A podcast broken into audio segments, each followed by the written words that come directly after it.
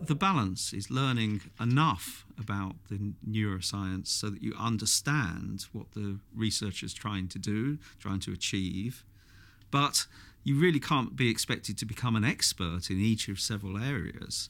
So you've got to also keep to doing what you're good at doing, which is the MR science, and marry the two together. So it is a balancing act where you certainly do have to know what um, the details of uh, the latest theories are in Hun- Huntington's disease or, or in stroke. What do people want to do?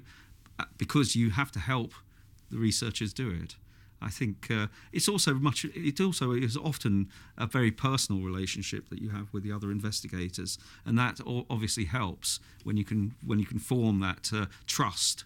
It really is a matter of trusting each other that you both get um, rewarded for doing the work physicists have often looked at us as being not quite scientists, uh, uh, being medical physicists, and I think that uh, is. Um, from a generation or two ago, when we were looked at, at people that looked after the safety in hospitals, and when new big machines, expensive machines, started appearing in hospitals designed by physicists, the first CT scanners, the first MRI scanners, I think uh, that was a real jolt to physicists because you know it was seen that we really were applied physicists at the cutting edge of doing something for for mankind.